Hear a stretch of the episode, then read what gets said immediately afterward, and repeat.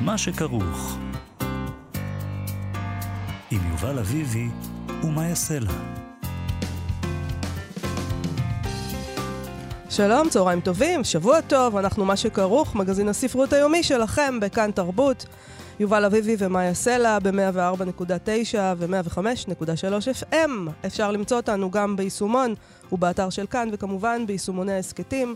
איתנו באולפן, מפיקת התוכנית תמר בנימין, על הביצוע הטכני חן עוז, שלום לכן, ושלום גם לך, יובל אביבי. שלום, מאיה סלע. אמ, אנחנו נדבר היום על חנות אה, ספרי אומן חדשה, הראשונה בישראל, שזה מפתיע כשלעצמו. אף פעם לא הייתה חנות ספרי אומן בישראל. אה, היא נפתחת עכשיו ביפו, ואנחנו נדבר קצת על הרעיון הזה של ספר אומן, בשביל מה בכלל לקחת את האומנות ולכרוך אותה בספר, האם מדובר בספרי שולחן הקפה, אה, או שאולי אה, מדובר פה בקהל מתוחכם מאוד שרוצה ספרי אומן, ורוצה לא, את האומנות בבית שלו. כן, הוא יכול להיות, נגיד, שאני לא יכולה, אולי, אולי, אני לא יכולה להרשות לעצמי לקנות את העבודה הזאת נכון, שתלויה פה על הקיר. אבל את הספר אפשר. אבל אני יכולה את הספר, ואז בדיוק. יש לי אותה באיזשהו אופן. אולי זה משהו. זה נושא מעניין, ואנחנו נדבר uh, היום עליו, ונדבר גם עם יונתן דורון שלנו בפינתו עובר מסך, על ויליאם שייקספיר כשהוא עובר מסך, והוא עובר מסך לפעמים. זה לכבוד הטרגדיה של מקבט, שאיבד וביים ג'ואל כהן מהאחים כהן, וזה עיבוד שישחקו בו דנזל וושינגטון ופרנסיס מקדורמנט. השחקנית האהובה עליי. כן? כן. גאונה. היא, היא שיחקה נהדרת. בסרט הזה על, ה, על המשוטטים, נכון? נומן? אה, נכון. סרט uh, מעניין מאוד. שחקנית מדהימה. Um, אז אנחנו נשאל איך עשו את שייקספיר על המסכים עד כה, האם זה מומלץ? זאת אומרת... Uh, יכול האם כדאי ש... לעשות את שייקספיר שם? כן. כי היו כמה דברים, היה תקופת זוהר כזאת, נכון? של uh, קנט בראנה, שהוא עשה מלא ממנו, וכולם עפו על זה, אבל אולי... Uh... כולם עשו את שייקספיר. כולם עשו את שייקספיר, חלקם טוב. גם אל פצ'ינו עשה את שיילו, כאילו, היה נהדר בזה לדעתי. אמ, את יודעת, כשעושים כל כך הרבה, אז חלק יהיו מחורבנים וחלק יהיו מעולים. כן, אבל זה לא, לא, זה דבר כאילו, זה כמו לא להגיד כלום, יובל. נכון, בשביל זה יש את יונתן דורון. מה, אני פה... שהוא יגיד משהו. שהוא יגיד משהו מעניין, אני, כן, אני פה בשביל הקצפת. אוקיי, בסדר, בסדר גמור. Uh, טוב, אם כבר uh, טרגדיות שייקספיריות, אז... נתחיל עם הדמות האהובה עלינו. בנימין נתניהו. יושב ראש האופוזיציה ומחבר ספרים, שזה ענייננו. דיווחנו כאן לפני כמה ימים על הספר שנתניהו גנז מימיו כשר אוצר. זו הייתה חשיפה בלעדית של העיתונאי גידי וייץ בהארץ. בסוף השבוע גידי וייץ חשף קטעים מספרו של נתניהו, מהספר הגנוז. אנחנו רק נזכיר נתניהו קיבל על הספר מקדמה, שאותה מעולם לא החזיר, זה אנחנו קראנו אצל גידי וייץ בחשיפה הראשונה שלו. מנכ"ל ידיעות ספרים, דובי אייכנוולד, העריך את אה, שווי המקדמה בתוספת אה, הצמדה ב-140 אלף שקלים. כסף קטן. לא ל... לחלק מהסופרים היו שמחים מאוד לקבל מקדמה כזאת. לא, כולם. כל זה, הסופרים. אבל, אבל אנחנו לא מדברים פה על, אה, על חלק מהסופרים, וגם לא על כל הסופרים, אנחנו מדברים פה על נתניהו. בסדר. כסף קטן. כן. אוקיי. שם הספר, הנמר הישראלי. זה שם נורא. הנמר הישראלי. מר נתניהו, בחייך. שזה מה שיהיה כתוב על המצבה שלי, הנמר הישראלי. מר נתניהו, אתה חייב להחליף את השם, באמת. לא, היה שם דיבורים על השם, נכון? שהם רצו להחליף אותו, כן, שהם לא אה, תשמע, הספר עוד לא יצא, הוא עוד יכול להחליף את השם עוד הרבה פעמים, אם הוא יצא. אני רוצה להגיד את זה שוב. הנמר הישראלי, זה נשמע כמו עיבוד לשייקספיר, לקולנוע הישראלי. מקבט, הנמר הישראלי. לא, בסדר. הוא היה אמור להתפרסם לפני שנים בהוצאת ידיעות אה, ספרים, אבל נתניהו, ששב ללשכת ראש הממשלה ב-2009, החליט להקפיא את הפרסום. ייתכן, כך כותב גידי וייץ, שהסיבה לכך נעוצה בביקורת שמתח בספר על כוחות פוליטיים חזקים, ובהם הציבור החרדי. כשהוא שב לשלטון כרת נתניהו ברית עם המפלגות החרדיות שבוחריהן נמנו עם הנפגעים המרכזיים מהמדיניות הכלכלית הקשוחה שלו בימיו כשר האוצר. טוב, אז אנחנו רוצים לראות, אה, ואנחנו מצאנו אצל גידי וייץ, אה, כמוצאי שלל רב, אה, מה כתב נתניהו. לא, בהתחלה הוא הביא את זה שיש, ואז הוא הביא לנו את מה שהוא כתב, ודמיינתי את גידי וייץ. פורץ כספות. uh, מה הוא כתב לפני שהוא כרת ברית עם החרדים, לפני שהוא חזר בפעם השנייה למשרד ראש הממשלה, ולפני שהוא אולי הולך לחתום עכשיו על הסדר טיעון, uh, כי אין רגע משעמם, זאת אומרת, גידי וייץ יש לו חשיפה של הדברים שכתב נתניהו, uh, תוך 24 שעות מתחילים לדבר על הסדר טיעון, ו... הכל... את רומזת לקונספירציה? לא, לא, לא, לא קונספירציה, פשוט, אתה יודע, הכותרות משתנות בצורה כל כך מהירה. עכשיו מדברים על הסדר טיעון, עם קלון, בלי קלון, ואנחנו עוד בחדשות של אתמול. אני אה, ויתרתי על האפשרות אה, ל- להדביק את החדשות. יפה. ויתרתי אני לא. על זה. אז uh, אנחנו, אנחנו בכל זאת, uh, פשוט יש לנו מנדט להישאר בתחום הספרות. אחרת, הייתי שמחה מאוד לדבר על החדשות.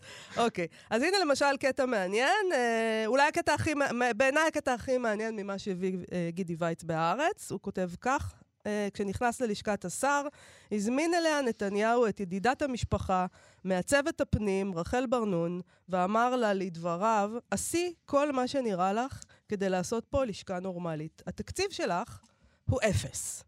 הוא מספר שרחל התחננה, תן לי לפחות לתקן את החור המכוער הזה בשטיח. בשום פנים ואופן לא, עניתי. כך כותב נתניהו. כיצד יוכלו שרים ששוכנו באחרונה במשרדים חדשים ומהודרים להגיש דרישות תקציביות מופרזות, בשעה שבאוצר מהלכים בבלויי סחבות? אם כך, העיקרון הראשון לרפורמטור הוא היה האחרון שעובר לבניין, לבניין חדש. אם זה אפשרי, אל תעבור כלל ואל תשפץ. זה כל כך יפה. זה... אלה עצות אה, נהדרות לדעתי, לפוליטיקאים. גידי וייץ כותב, זהו נתניהו של הספר הגנוז. סגפן, זהיר, דוגל בשקיפות וסולד משחיתות. השחיתות כמוה כסרטן הצומח במחשכים, הוא חורץ. גידי וייץ כותב על uh, מה שכותב נתניהו. היא מעוותת תחרות, ככה נכתב בספר, פוגעת במורל של האזרחים ומרפאה את ידיהם, מפני שהיא משדרת שהדרך להתקדמות חומרית אינה מותנית במאמץ ובכישרון, אלא במתן שוחד. בישראל, הוא ממשיך, מפעפעת השחיתות ממקור אחד, ריכוז הכוח. במשך שנים רוכז כוח כלכלי עצום בידי הממשלה, ההסתדרות והמפלגות. הרפורמות שיישמנו העבירו עוצמה כלכלית זו אל השווקים והיו נוגדן לשחיתות. לפני מאה שנה הזהיר הלורד אקטון מפני כוחה המשחית של עוצמה אבסולוטית. הדרך למנוע השחתה במערכת הפוליטית היא ביזור או צמצום העוצמה הכלכלית שבידי הממשלה. תראה, למה, ב, למה אני חשבתי שהעניין הזה של החור המכוער הזה בשטיח, זה הטקסט הכי מעניין? הרי היו שם עוד טקסטים, אבל בעיניי החור בשטיח, כשקראתי את זה, חשבתי שזה מפתח באיזשהו אופן אה, להבנה את, ה, את הנפש הנתניהואית אולי. Mm-hmm. אה, כי ראינו את נתניהו אה, גם בגרסאות מאוחרות יותר, כבר ראינו אותו. עד, עד לא מזמן, בגרסאות מאוחרות יותר שלו כראש ממשלה. משוויץ בחורים בשטיח בבית ראש הממשלה למטרות אחרות. Uh, תמיד טוב שיהיה איזה חור בשטיח. Uh, אם אתה זוכר, היה את הביקור המפורסם של מושי גלאמין אצל הגברת נתניהו בבית בבלפור, כן. uh, ששם היא השוויצה בחור בשטיח, המטאפורי הזה. אז, אז גידי וייץ מראה בטקסטים עד כמה נתניהו השתנה, או פעל ההפך מהאידיאולוגיה שלו בהמשך, זה כאילו מה שהוא מנסה להראות שם. Mm-hmm. אבל אני דווקא רואה פה את uh, המשכיות. ואיזה מין אידיאולוגיה, אידיאולוגיית החור בשטיח. Uh, וכמו שהוא אומר, נתניהו, העיקרון הראשון לרפורמטור הוא, היה האחרון שעובר לבניין חדש. אם זה אפשרי, אל תעבור כלל ואל תשפץ. זאת אומרת, זה לא השתנה אצלו הדבר הזה, אל תשפץ. כולם אמרו לעצמם כל הזמן, אבל למה הוא חי ככה ב, עם החור בשטיח הזה בבלפור? כי זה, זה, זה, יש כאן רעיון מאחורי זה. אני חייב להגיד שהאפשרות להתחבא מאחורי חור זה דבר מבריק. נכון. מי עוד יכול להתחבא מאחורי חור? אבל תחשוב גם uh, את המוכנות uh, של האיש הזה להקריב את עצמו. זאת אומרת, הוא מוכן לחיות עם חור בשטיח. Uh, בשביל בשביל לבצע- להשיג כל מיני דברים. בשביל לבצע רפורמות נחוצות. לא, לא בשביל לבצע רפורמות נחוצות, יובל, בסדר. אנחנו חלוקים על זה, בדבר הזה. כן. טוב, תשמע, אה, אז אנחנו רוצים במסגרת פינת המעקב הזאת שלנו, אה, יש לנו מעקב אחרי, אה, כנראה כבר זה פינה, מעקב עלילותינו אחרי גידי וייץ. אה, ובנימין נתניהו. אנחנו נעשה את הפינה שלנו ועיקרן תחילה, שבה אנחנו מביאים מהספרות טקסטים שמתייחסים לחדשות. אה, אז אנחנו מצאנו אה, הפעם טקסט משעשע למדי של יואל הופמן, מהספר שלו קוריקולום ויטה, והוא כותב ככה: קשה לשאת ספרים. אדם רואה עץ וכותב ראיתי עץ, וישנם ספרים אודות ספרים. פעם הכרתי אישה זקנה בפרוזדור של בית החולים בלינסון. היא הצביעה על רגלה ושאלה, אולי חמש פעמים, בשביל מה? לפעמים נדמה שהעולם מלא דברים מיותרים. אנשים ששמם רודולף, כל מיני תרשימים, בניינים שלמים. אתה הולך ברחוב, ובחלון הראווה, מאחורי זכוכית, אתה רואה פסטרמה. מילונים, ובהם מילים כמו שורנשטיין. קולות צפצוף של אוטו שנוסע אחורנית, שלטים. תארו לעצמכם יהודי, והיהודי יושב על כיסא, והכיסא בעולם. את בדידותו הגדולה של היהודי. לכמה חלל נזקק אדם עם כיסא, וכמה חלל ניתן לו. מהמם, תמיד ידע לקלוע בול.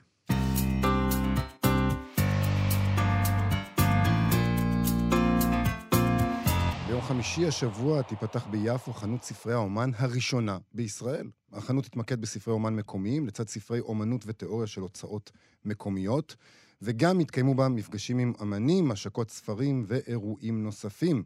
את החנות פותחים אנשי מגזין 3 ביפו, שהוא חלל תצוגת אומנות, שלוחת קבע של מגזין 3 מוזיאון לאומנות עכשווית משטוקהולם בשוודיה. אז מה זה מגזין 3? מה פתאום פותחים חנות לספרי אומן? איתנו מנהלת מגזין 3 יפו, כרמית גלילי. שלום כרמית. היי יובל. אה, אולי נתחיל עם מגזין 3. מה זה בעצם? אז מגזין 3 יפו אה, הוא שלוחה חלל לתצוגת אומנות עכשווית, אמ, גם אומנות מקומית וגם אומנות בינלאומית, אמ, ואנחנו בעצם אמ, מין חללית, שלוחה של מגזין שלו, שהוא מוזיאון מסטוקהולם. מוזיאון לאומנות עכשווית שקיים שם כבר אה, יותר מ-30 שנה. אז למה הם היו צריכים אה, שיהיה להם אה, פה נציגות או, או חללית בעצם? איך זה, איך זה, מה, מה שיתוף הפעולה הזה? זה לא שיתוף פעולה, אנחנו ממש מקום שלהם. זאת אומרת, זה אה. לא שהיינו מקום כאן ואנחנו... הם פתחו את למה, ה... למה, הם, למה הם פתחו דווקא ביפו? כלומר, עם כל הכבוד ליפו. ובכלל למדינת ישראל, שיש בה אומנים מדהימים, אבל למה הם התעניינו בלפתוח דווקא פה מקום? אז לאורך uh, כמעט כל השנים שהם uh, פתוחים שם, הם uh, מנהלים קשרים מאוד חמים עם uh, סצנת האומנות והתרבות כאן. בכל מיני דרכים. הם אה, רכשו עבודות לאוסף, הם אה, השאילו עבודות לתצוגה כאן, הם תומכים במיזמי תרבות אחרים, לאו דווקא של אה, אומנות פלסטית, עד כדי הרצון להיות ממש נמצאים כאן באופן קבוע. ויפו מעניינת כי היא מגוונת. מגוונת בקהל שלה, מגוונת בתרבות שלה. בואי נדבר על ספרי אומן. יאללה. אה, מה בעצם, מה בעצם זה ספר אומן? איך אנחנו מגדירים דבר כזה? אני חושבת, חשבתי על זה הרבה כי ידעתי שתשאלו, ואני חושבת שאפשר להגיד שספר אומן הוא כל ספר שיצא על ידי מישהו שהוא אומן. אומן, אומן עשה אותו, אומן יצר אותו. אז אנחנו כוללים בזה נגיד גם פרוזה נגיד? פרוזה שאומנים כתבו? אז יש, יש, אה, יש אה, אומנים שהספרים שלהם הם דווקא ספרים שמכילים סיפורים שהם כתבו, ואז כן. ואז את אומרת על זה שהוא, שזה ספר אומן? מגדירה את זה כספר אומן? אם הוא רואה את זה ככה, ואם זה המקום שבו הוא רוצה שהספר שלו יהיה בו, אז כן. הבנתי. טוב, אני לא יכולה עם הפוסט-מודרניזם הזה. מה שאתה מגדיר שזה, זה זה, אבל בדרך כלל זה לא זה. בדרך כלל בדיוק. זה לא אה, ספר אומן, אה, פשוט פרוזה, נכון? נכון, בדרך כלל זה לא זה. בדרך כלל זה אה, אובייקט אומנותי. שהמדיום שלו הוא ספר. במקום שהמדיום שלו יהיה ציור או המדיום שלו יהיה וידאו, המדיום שהאומן בחר לעבוד בו הוא ספר. אבל זה לא, אבל למשל זה לא קטלוג. זאת אומרת, יש גם קטלוג וזה לא זה. נכון, ולפעמים קצת קשה להבחין ביניהם. נכון, אז מה אמ, ההבדל? אז יש מקומות שהם מאוד מאוד קלים, שהם ממש מקרה של... אמ, ממש עבודת אומנות שהיא מוצגת בצורה של ספר. ואז זה קל. יש uh, את המקומות שהם מאוד קטלוגיים, שבהם זה בעצם קטלוג שמלווה תערוכה אחת ספציפית, והוא מתלווה אליה. אבל לפעמים האובייקט הזה שמתלווה לתחרות, לתערוכה, הקטלוג הזה, הוא נורא נורא מעניין, או נורא נורא יפה. ולפעמים יש ספרים שהם... הם, יש להם אופי של מונוגרפיה, שהם בעצם מלווים עבודה של אומן לאורך כמה תערוכות, או לא לאורך תערוכות, אלא לאורך שנים, והם עבודה לגמרי של האומן, לפעמים עם עזרה של מעצב או כותבים מסוימים, ואז זה גם ספר שהוא ספר אומן. אז לפעמים קצת קשה להגדיר, אבל הם, הם תמיד נורא מעניינים, נורא, בדרך כלל נורא הם, מושכים באופן ויזואלי. מי הקהל יעד של הספרי אומן? מי, מי, אמור, מי אמור להגיע לחנות ולרכוש אה, ספרים כאלה? אני, א', כולם. Um, להבדיל באמת מאומנות עכשווית שלפעמים היא לא כל כך נגישה ולפעמים היא, אם אנחנו מדברים על משהו שאנחנו רוצים לקנות, היא יקרה. Um, ספרי אומן הם קודם כל במחיר שווה לכל נפש, יש בחנות ספרים גם ב-30 שקל. Um, אבל בדרך כלל הם יעלו 300 שקל, נכון? לא בהכרח. רוב הספרים עולים פחות מ-300 שקל. Mm. רובם, רוב הספרים שאנחנו מחזיקים בחנות הם אה, ב... בהוצאות, לא נגיד אולי אה, מסחריות, אבל הם ספרים שהודפסו במאות, 500, אלף עותקים, אז אפשר למכור אותם גם ב-80 וב-120 שקל. אוקיי. אמ, זה לאו דווקא ספרים שהם עבודת יד. אנחנו- אני אפילו אגיד שברגע זה אנחנו לא מחזיקים המון ספרים כאלה שהם אה, בעבודת יד ויש עותק אחד או שניים מהם, אנחנו מחזיקים ספרים שיצאו בכמות ואפשר לקנות אותם, כל אחד יכול לקנות אותם. אמ, וגם ברמת הקרבה לדבר, אם אנחנו נכנסים, להבדיל מתערוכה שאפשר להיכנס אליה ולחוות אותה באותו רגע באיזשהו אופן, ספר שלקחנו הביתה, אנחנו יכולים להמשיך ולחוות אותו ולחוות אותו ולדפדף בו ולהיות איתו ולעבור איזושהי חוויה לגמרי אחרת עם האומנות שנמצאת בתוכו. זה לגמרי אחת מהמטרות גם של האובייקטים האלה וגם שלנו בתור מי שמציג אותם ומוכר אותם. אז החנות מיועדת לכולם, בטח למי שאוהב ספרים, בטח למי שאוהב אומנות, אבל גם מי שאולי אחד. הספרים או האומנות קשים לו, החנות יכולה להיות נהדרת לו. זאת אומרת, זה מין, זה מין שער לתוך האומנות, ה... לתוך האומנות העכשווית, שזה תחום שאנחנו יודעים שהרבה מאוד אנשים לא מוצאים בו את הידיים ואת הרגליים. אנחנו לומדים כולנו לקרוא, אבל להתמודד עם, אה, עם הדימויים החזותיים של אומנות אה, עכשווית זה משהו שהרבה מאוד אנשים מאוימים ממנו. נכון, זה לגמרי שפה, וספר, כמו, כמו שספר הוא הרבה פעמים, או היה לפחות פעם, הדרך שלנו ללמוד הרבה דברים, אז זה לגמרי דרך ללמוד על אומנות בכלל, על אומן מסוים, אומנית מסוימת בפרט, פרויקט מסוים. עכשיו, יהיו שם אה, ספרי אומן רק אה, של אומנים ישראלים, או את מביאה גם אה, מחו"ל אז דברים? כרגע החנות מיועדת רק לספרי אומן של אומנים מקומיים. היא בפירוש גם, אה, אנחנו מאוד נשמח שזה יהיה האב, כזה גם לאומנים וגם למי שרוצה לפגוש אותם, ובאמת מתוכנן ממש לפחות אחת לשבועיים לייצר מפגש אינטימי עם אומן שיבוא ויהיה בחנות עם הספר שלו. ואפשר יהיה לבוא ולראות אותו, את הספר, לדבר, לפגוש. אמ, כבר מתוכנן קודם כל כזה זה מפגש? מקום לאומנים מכאן. אמ, בעתיד, אם אפשר יהיה לפתח את זה, זה יהיה, זה יהיה משמח. אבל זה, זה כרגע, יש לנו יותר מ-250 ספרים בחנות. לאו דווקא, יש אומנים שיש להם גם עשרה ספרים, אז זה לא אותו מספר מה אומנים. ספר האומן כרגע הכי אה, אה, יפה בעינייך שנמצא בחנות? זרקי, זה- אל תתחיל לחשוב עכשיו על פוליטיקה, למי אני צריכה זה, למי אני חייבת. זה לא מה הכי יפה? קשה. אני אגיד, יש ספר של אה, איה בן רון, שנקרא עזרה ראשונה, זה ספר מ-2003. נשארו ממנו, אני חושבת, שלושה עותקים בעולם, הם אצלנו, וזה ספר אה, יפהפה. הוא, הוא מין ערכה כזאת לטיפול בעזרה ראשונה, וכולל משהו שהוא כמו מחיצה יפנית, מקסים. זה מה שהיא עשתה בביאנלה, נכון? אה, אה, אה, הביאנלה זה בעצם המשך, איה כל השנים מתעסקת עם אה, רפואה ועזרה ראשונה כן. והתחומים האלה, ובביאנלה היא באמת עשתה ממש מרפאה. נכון. אוקיי, אני... את רואה? עכשיו אני רוצה לבוא לראות את מה, הספר. תמהרי, כי יש רק אוי, שלוש- יש רק. שלושה עותקים. אוקיי. אה, נכון. אני רוצה עכשיו לשאול את השאלה ההפוכה. איך עושים את מה האוצרות? הספר הכי מגעיל? לא, לא, לא, זה לא מה שאני אשאל. אני אשאל, אבל על האוצרות, זאת אומרת, האם כל, כל אומן שמגיע עם ספר, אתם מכניסים אותו לחנות? האם אתם משיבים אנשים ריקה? מישהו בא ואומר, יש לי ספר אומן נהדר, ואת אומרת, לא, לא, לא, זה לא מתאים לחנות שלנו.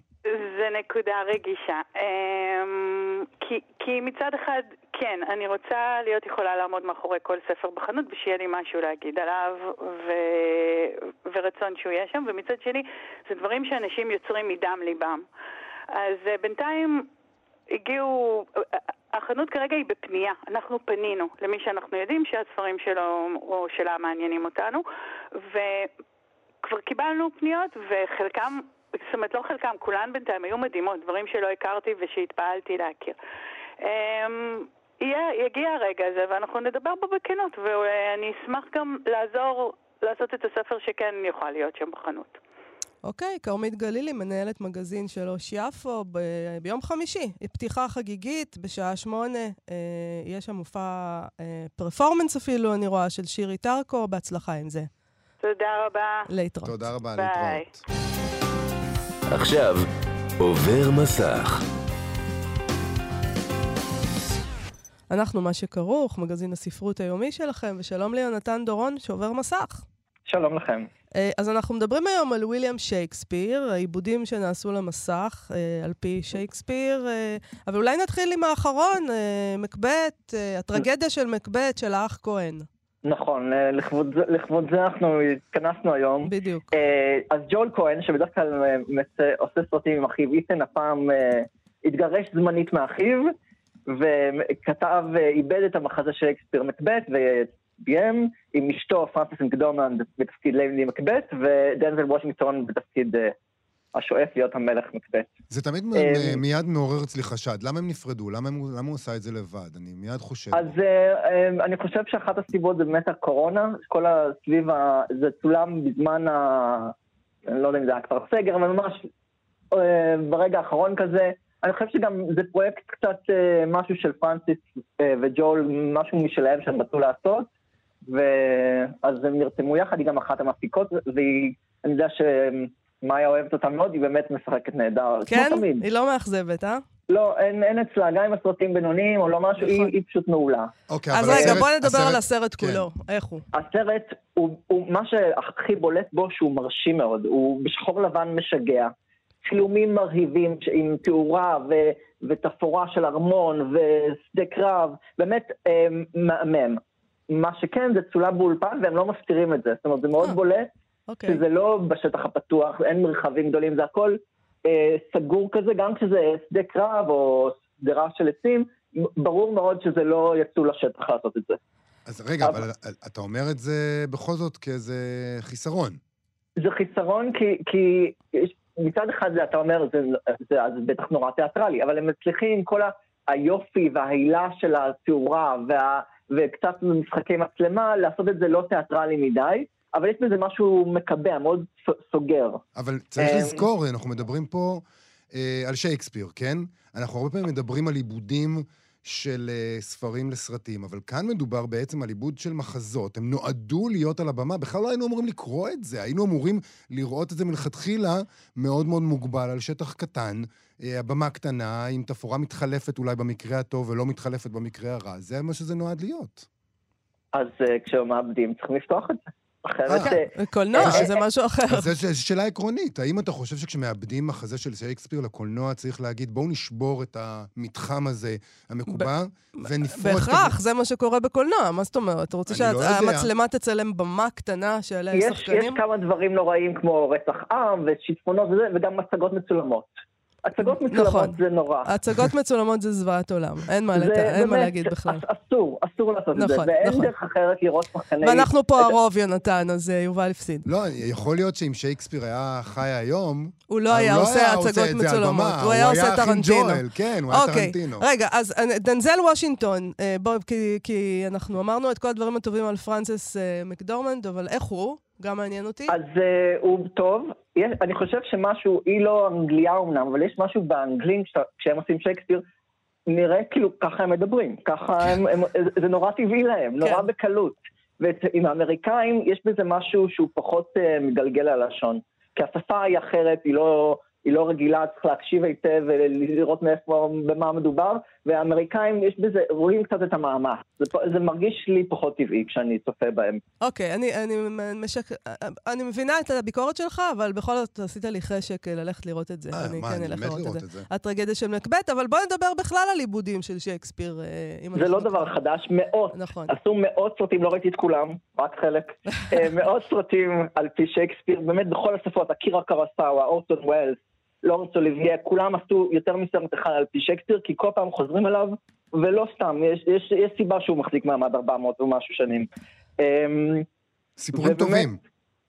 הם טובים, ויש גם בכל מחזה, בדרך כלל לא רואים את כל העיבודים, הם לא של כל ההצגה, תמיד מורידים משהו. אז תמיד יש את המשפטים המפורסמים שכולם מכירים, אה, מלכותי בעד סוס, תמיד יהיה בריצ'רד השלישי, גם אם זה לא מתאים בסרט. זה יהיה. אה, אה, יש משפטים גם במקבט, שחייבים לומר, ואתה אומר, אה, הנה, קטע מפורסם שאני מכיר. כן. אה, ככה הוא מגיע. אז לא, כנס בראנה שהזכרת בהתחלת התוכנית, הוא ביים חמישה או שישה סרטים על פי שייקספיר, והשני הראשונים של, הראשון שלו זה הנרי החמישי שהוא התפרסם בו בגיל צעיר מאוד, ושם הוא הזיז והעביר חתך, ומומר רבה לא דבר שלו הוא מופתי בעיניי, הוא פשוט סרט אדיר. כן. עם אמה תומסון, ואז ב-96 הוא החליט לעשות המלט, זה משהו שהוא אה, ראה בגיל צעיר בתיאטרון, ומאז אה, כבש אותו, והוא עשה את גרסה המלאה, זה הסרט הראשון של שייקס, על פי שייקספיר, שלא השמיטו מילה, זה ארבע שעות פחות שתי דקות, של אה, סרט זה מרהיב. סרט של ארבע שעות? לא ראיתי אותו. אז- עכשיו אני זה מבינה גם למה. בימינו קשה לצפות ארבע שעות רצוף נכון. בסרט. ארבע דקות אני אני- בקושי מחזיק. רגע, אז- אתה ראית את זה בקולנוע? ישבת ראיתי את זה ארבע שעות? בקולנוע. ב- כל הכבוד כן. לך. אה, לא, חרף נפשך. באמת, לא, אה, לא ינום ולא יישן מבקר אה, קולנוע. לא, זה, זה באמת זאת חו... הייתה חוויה, ויש גם אה, אה, מקום להפסקה, הוא הכין מראש מקום להפסקה עם אה, מונולוג מרהיב. אין, אף אחד לא עושה מונולוג כמו קנט בראנה, אתה מרגיש כאילו, כן, ככה הוא חושב בכל רם ביום יום. כזה. עכשיו הוא המציא את המילים. זה מיתולוגיה כזאת של מבקרי קולנוע? האם כן או לא ראית את העיבוד הזה אה, בקולנוע? האם שרדת את ארבע, זה השוחות לא, שלכם? מבקרי קולנוע הם פשוט... הם לא, לא חושבים על זה ככה, הם לא, פשוט הם הולכים ורואים את זה, הם אוהבים כן, קולנוע אוהבים באמת. קולנוע פשוט. כן. אבל אם זה, אם, אם זה טוב, זה באמת לא משנה. וזה טוב? יש גם, זה, זה מעולה. זה באמת סרט אדיר, יפה, ושחקנים טובים, באמת אין לי מילה רעה. ו, ו, ומשהו בזה שבאמת אה, לא משמיטים, ראיתי עוד גרסאות של המלט. ומשהו בטקסט המלא, אתה פתאום באמת מבין את כל הרמיזות שהוא שותל לאורך, לפני ואחרי קטעים שאתה פחות מכיר. ועוד סרט, אה, לא רק חדשים אה, של שייקספיר טובים, אני רוצה גם להזכיר את רומי ויוליה מ-68 של זפירלי. כן. מהמם. אה, הוא סרט גם כן קרוב לשלמות, מהמם, עם שחקנים שהם בני, בני נוער, כמו שהתפקיד בדרך כלל מבקש ולא תמיד עושים את זה. כן. אה, אז באמת, יש, היו לאורך ההיסטוריה המון סרטים יפים, מוצלחים, ואני חושב שחייבים לעשות שייקספיר בקולנוע, כי אה, אין דרך אחרת לראות את לורנס אוליביה וריצ'רד ברטון ואורסון ווילס אה, משחקים. חלום. זאת אומרת, את לא תראה אותם כן. על הבמה יותר. נכון. אז אה, חייבים איזו גרסה מצולמת היטב, וטוב שעושים את זה. הזכרת את רומיו ויוליו של זפרלי. מה עם אה, הנטייה הזאת היא לקחת את, אה, כמו שעשו ברומיו ויוליו, שהוא לא שלו, לקחת את הסיפורים של שייקספיר ולהגיד, אה, נעשה להם טוויסט, נשים אותם עכשיו, נשים את המשפחות האלה, אבל בשנות ה-90 ובשנות ה-2000. נכון, אז היו הרבה ניסיונות כאלה, ורובם הם אה, בינוניים וזהו, אבל אני לא חושב שזה בגלל שהוא לא יכול להיות אקטואלי. גם סיפור הפרברים זה על פי רומאו ויוליה. אז אפשר למצוא דרך מיוחדת, אם זה לא רק עדכון, אם זה לא רק, תראו, הוא משתמש באקדח במקום בסכין ואומר אותן מילים, אז אה, זה יכול לעבוד. אני רוצה לשאול לסיום, דיברת על כל העיבודים הטובים. מה עם המחורבנים? תן לזה דוגמה לאיזה עיבוד ממש ממש גרוע. אז- חבל, שנתנו לבן אדם הזה את שייקספיר. אה, לא, לא, לא חסרות דוגמאות לסרטים אה, לא טובים של שייקספיר. אבל אני רוצה, אה, אני לא מצליח לחשוב על אחד ממש מזעזע, אבל היו, היו, גם אה, הקרוקו עשה, מה יסלחו לי הטהרנים, עשה את אוטלו, קרא לזה Throne of Blood, כסף דמים, אה, והוא הוא נורא. הוא נורא, הוא נורא, הוא, הוא לא נגמר, והורגים והורגים והורגים, ואומנם אני לא יודע יפנית, אני לא יודע אם התרגום רע, אבל זה פשוט לא עובד.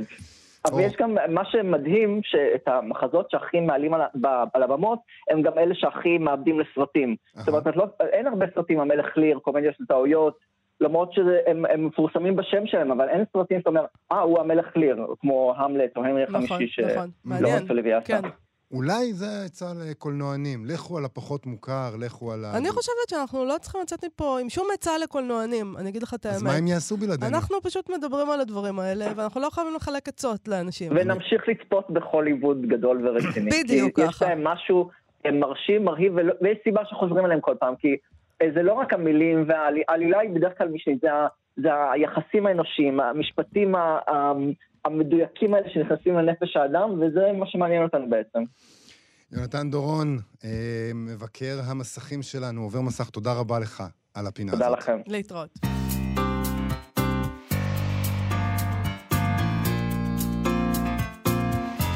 אנחנו מציינים היום שלוש שנים למותה של הסופרת, כלת פר- פרס ישראל, עמליה כהנא כרמון.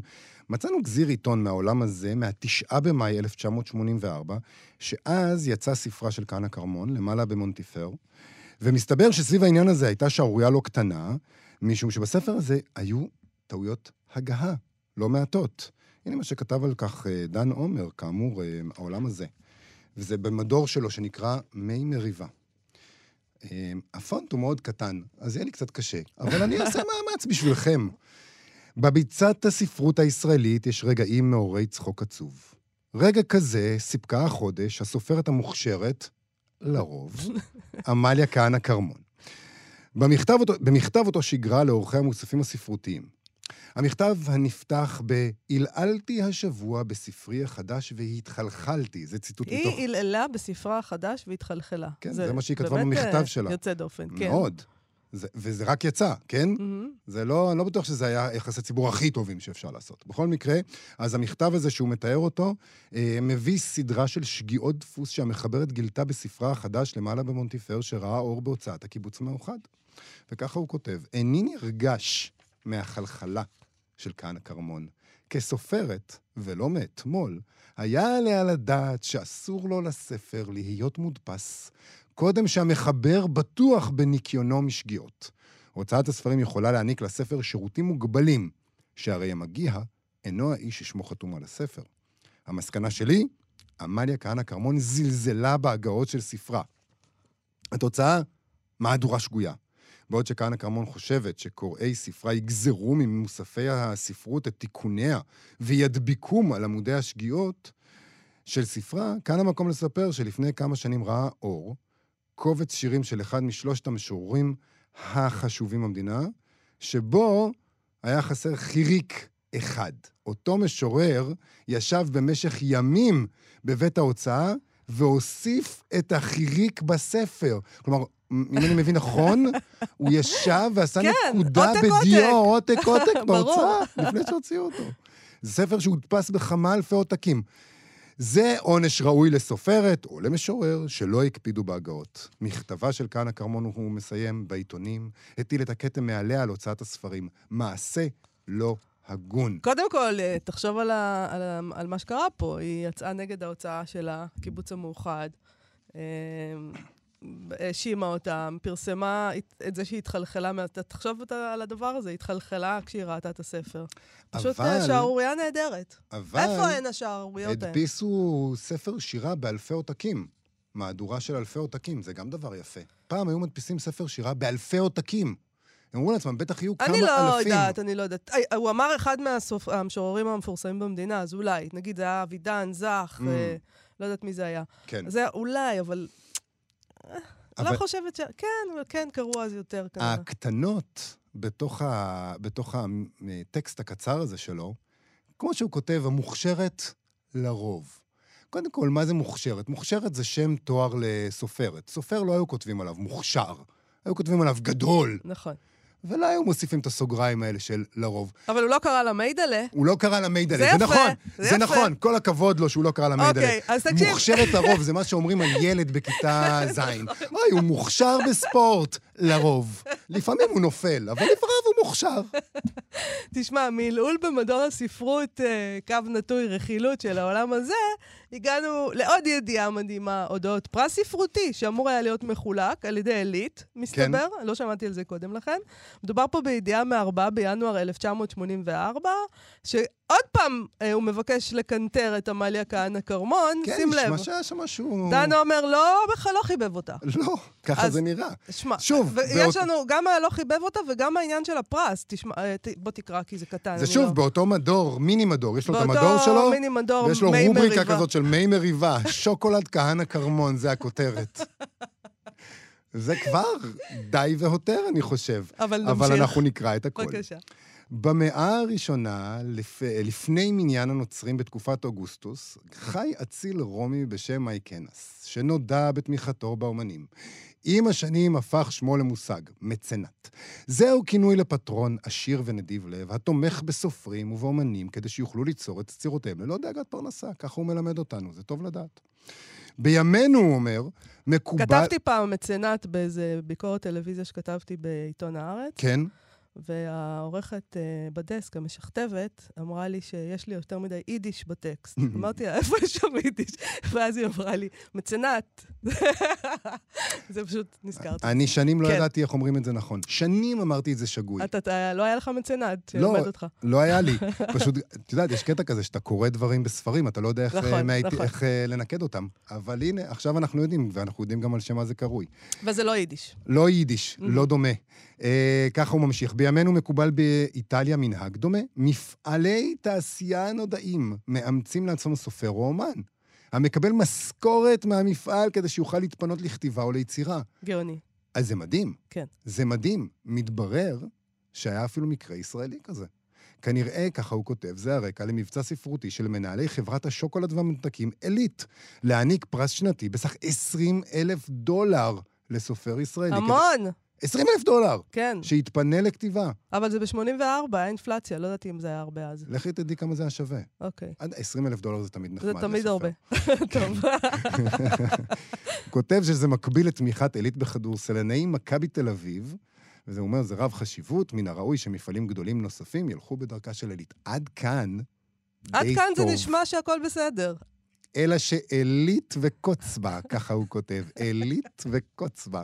איזה שנינות. שמועות עקשניות, הוא כותב, בבתי הקפה הספרותיים של תל אביב, טוענות שהפרס הראשון של, עיל- של עילית לסופר הישראלי תפור לפי מידותיה של הסופרת עמליה כהנא כרמון. זאת אומרת, הוא אומר, המכרז תפור. כן. סופרת יוצאת דופן ובעלת ייחוד יצירתי בנוף הכתיבה הישראלית. טוב, לפחות הוא מחמיא לה. השמועות בדבר הזכייה המובטחת של כהנא כרמון בפרס מנעו בעד שורה ארוכה ונכבדה של סופרים ומחברים להציג מועמדותם לפרס הבלתי מבוטל.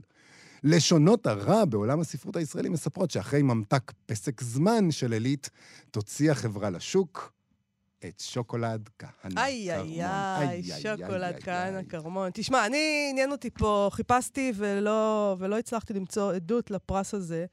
האם הוא חולק בסוף, אה, וכמה זמן אה, יחולק, אם חולק. בכל אופן, לאור כל הלגלוג... זה מה שקורה עם עיתונאים. יש פרס, אנחנו מיד אומרים, היי, היי, היי, זה לא בסדר, ואז החברה נכון. אומרת, אתם יודעים מה? אין פרס. הכדור שלי, אני הולך הביתה. ואנחנו נשארים בלי ספרות, בלי כסף, תשמע, בלי יובל, כלום. אה, בכל אופן, אי אפשר היה לא לשים לב ללגלוג של דן עומר על, על עמליה כהנא כרמון, כמו שאתה הסברת יפה, המוכשרת. אה, ולכן חשבתי שכדאי לקרוא גם מעט מהנאום שלה, נאום שהיא נשאה כשהיא קיבלה את פרס ברנר, שנה אח- אחר כך, במאי 1985, תחת הכותרת אשתו של ברנר רוכבת שוב, שם היא דיברה על קשיי האישה הסופרת. Uh, וככה היא אמרה, לפני שנתיים, כאשר א' ב' יהושע קיבל את פרס ברנר, הוא קרא לדבריו בשם אשתו של ברנר. הוא התייחס בכך לאשתו המטאפורית של ברנר, כשהנושא היה זה, רעייתו הנאמנה והמסורה של הסופר. מה הם חלקה, מקומה ותפקידיה ביצירתו. אגב, זה מדהים שהיה כזה נאום של א' ב' יהושע, לא? אה, כן, תפקידי ראיה המסורה. של הסופר. אה, אה, אה, ראיית הסופר. כן. ממש, מדהים. מקום ותפקיד של מי שנמצא מאחורי הקלעים, היא כותבת, אז בואו נאמר, לפעמים זה מאחורי הקלעים, רק כל עוד הסופר בחיים, זה נכון. הערב, כשאני מוצאת את עצמי במקום בו עמד א' ב' יהושע לפני שנתיים, אני רוצה להמשיך מן הנקודה בה הוא סיים את דבריו, כך שהדברים שלי יישאו את הכותרת, אשתו של ברנר רוכבת שוב, כמו במערבונים. יחד איתכם אני רוצה לחזור לאשתו המטאפורית של ברנר, לבדוק מה מצפה לה, כאשר היא מקבלת החלטה לנסות לכתוב דברי ספרות בעצמה. מהו המסלול שהיא עולה עליו אז? אני מתכוונת לשורה של אותם המתחים והלחצים שעליה לעבור, להתמודד ולעמוד בהם, בעוד שהם אינם חלים על ברנר המטאפורי, כלומר, על הסופר הגבר. כל אשתו של ברנר שתעלה על המסלול של כתיבה, אם היא תתמיד בכך, היא תלך ותמצא את עצמה כסופרת וכאדם במלכוד. למעשה, בארבעה מלכודים. המלכוד הראשון הוא האופן בו היא תופסת את היצירה של עצמה. השני הוא האופן בו היא תופסת את עיסוקה זה כעיסוק. את המקום שמותר לו לתפוס בחייה ביחס להתייחסויותיה וחובותיה האחרות. המלכוד השלישי הוא האופן בו עליה לקבל את מעמדה בקרב עמיתיה בקהיליית הסופרים. הרביעי, ואולי הוא המורכב מכולם, הינו אה, היא ופרשת היחסים שלה עם הגבר שבחייה. זה מקרה כאילו שאישה של סופר מחליטה לכתוב גם בעצמה. לא, היא מתכוונת מה קורה אם אתה סופרת ולא סופר. כן. זה לא... כבר עזבנו את האישה של הסופר. עזבנו את האישה של הסופר? כן. עכשיו זה מה, גם... איך, מה ההתמודדויות של אישה סופרת, או אישה אומנית בכלל, אפשר אולי אפילו לומר. אני חושב שזה מדהים שכל כך מעט השתנה. נדמה לי שזה עדיין מדויק. Uh, היא אומרת כך, מדוע יצירה של כל אשתו של ברנר באשר היא, אף פעם איננה יכולה להיחשב לחלק ודאי לחלוטין של זירת המעשה הספרותי המרכזי של זמנה? האם זו קפריזה של מישהו שאפשר לצאת נגדה לרחוב בהפגנות? זו אינה קפריזה של מישהו. זה כך משום שמכלול הספרות בתקופה נתונה משמש ראי לתרבות הספרות, אה, לתרבות הסביבה וערכיה. אצלנו, בעיקר אצלנו, זו תרבות שתשומת הלב שלה מופנית אל שדה הפעולה בו מתרחשים אותם אירועים, בהם אתה מוכיח כי אכן אתה גבר. גבר במובנים שונים. הספרות תשקף את פרשת היחסים של האני עם התביעה להיות גבר, כולל כל הדינמיקה של המעידות ולבטי הנפש למיניהם שכרוכים בכך, כל ההישגים והכישלונות בנושא. כי אצלנו, בעיקר אצלנו, להיות אדם פירושו להיות גבר לעניין. וזאת כנראה משימה לא קלה, בפרט בתנאי חיינו.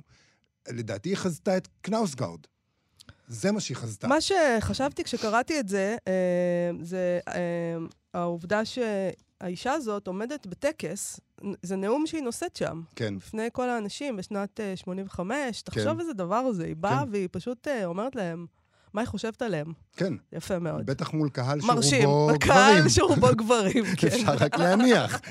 אה, היא ממשיכה ואומרת שם, אצלנו, בעיקר אצלנו, וזה כבר ממוסד כך, הדרך המלך של הספרות, מסור, של ספרות מסורתית, של הספרות מסורתית, נעה לאורך הצירים שבנויים על הערכים, על היעדים החברתיים והפסיכולוגיים של האני של ברנר המטאפורי לדורותיו, בהתאם לאופנים בהם הוא מוצא עצמו כאדם בעולם בזמן נתון.